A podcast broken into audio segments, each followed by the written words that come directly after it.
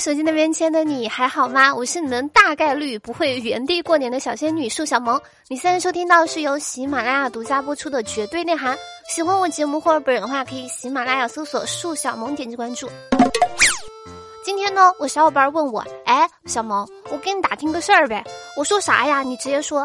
他说你这一年攒下多少钱呀？我说嗨，借钱是没可能的了。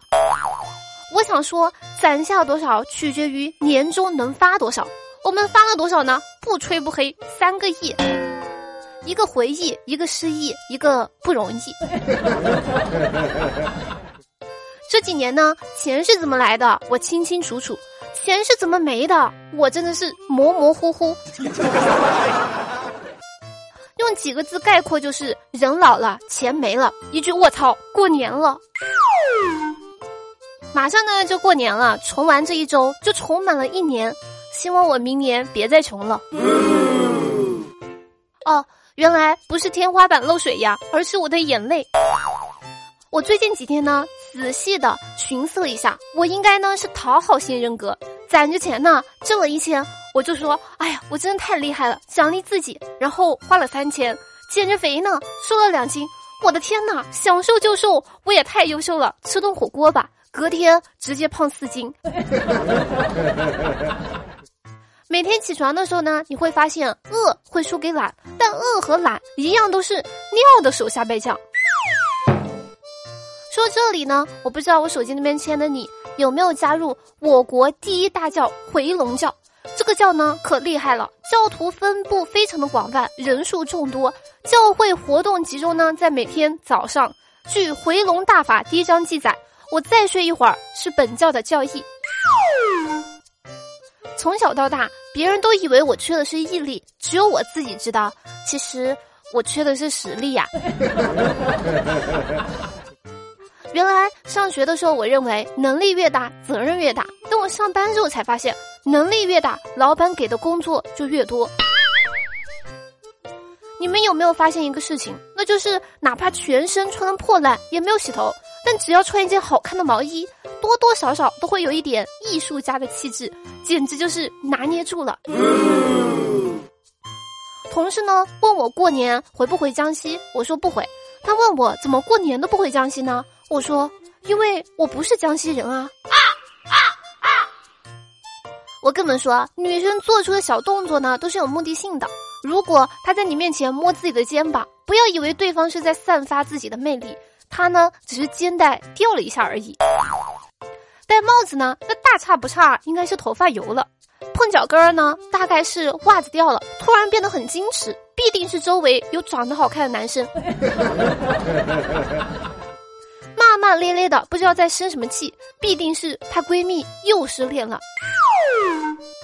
前几天我去参加一个婚礼，婚礼现场上。新郎和新娘正在交换戒指，一个非常阔绰的小哥哥呢，突然冲上台去，掏出一张银行卡，对新郎说：“拿去，这里面有三百万，你把新娘让给我。”我操，你算个屁呀！别在这捣乱，给我滚！新郎接过卡，转身对新娘说道。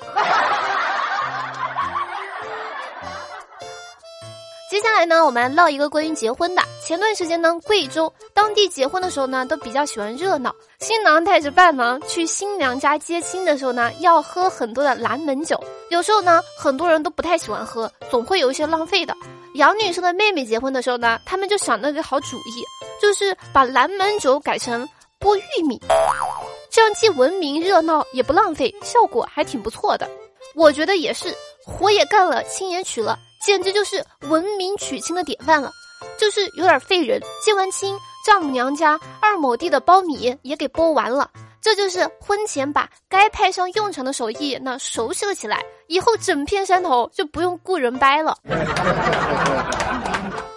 新郎内心 OS：还好还好，这次伴郎呢带的足够多。伴郎一不是啊，来的时候也没有说要干活啊。伴郎二，哎咦，这是另外的价钱哦。所以说那啥，我家那十几亩的玉米地应该是有救了吧？以后相亲自我介绍，我要加上一条擅长掰玉米。这么说吧，我把自己给逗笑了。加上这么一个条件的话，就更没有人搭理我了。我跟跟你们说，你们情侣们呐，一定要警惕这段时间不提分手的对象，他们只是留着你过年给家里面干农活的。说到这儿呢，我觉得我有一股神奇的治愈力量。我和喜欢的男生说，我喜欢他戴眼镜的样子，然后他就再也没有戴过眼镜了。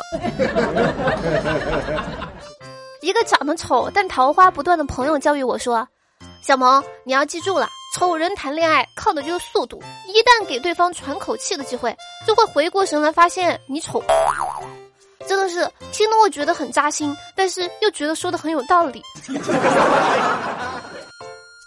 我今天刷微博呢，看说前段时间北京网友鸡圈扛把子瑶瑶发微博说，二零二一年一月的时候呢，他的造型师照相馆合作拍摄过一组艺术照片儿。他说他最近呢陆续接到通知，称照片呢被人盗用，并且配文说照片中的人是张爱玲的奶奶。你们说这离不离谱？一觉醒来你就成了名人的祖母，欺负张爱玲家后继无人吗？这就是传说中的开局一张图，故事全靠编。再过几天呢，就可能是慈禧入宫前的照片流出了。尽管这些博主啊纷纷说这个照片真的好好看啊，但平白多了一百多岁，是个女人都接受不了吧？照片拍摄者说，若是营销号不删除侵权照片，就会起诉。律师表示，营销号盗用照片、张冠李戴的行为呢，涉及了侵犯被摄影者的肖像权，也同时侵犯了摄影者的署名与因此获得报酬等著作权等等。这不就是段子照进了现实吗？我们从来不编造历史，除非被你发现了。所以，我们是不是可以这么思考？这以后啊，都不需要什么史学家了，随便找一个长相符合的网红啥的，就直接起飞创造历史。嗨，你们说为什么没有人造谣我是秦始皇转世呢？这样我就可以大大方方的叫他转钱了呀。好了，接下来时间来看一下上期节目评论。上期节目沙发呢是三 K 大哥哥。然后呢，谢谢东东帮节目辛苦改了。好了，感谢上期节目所有留言的小哥哥小姐们。以上呢就本期绝对内涵的全部内容，感谢你们从头听到尾。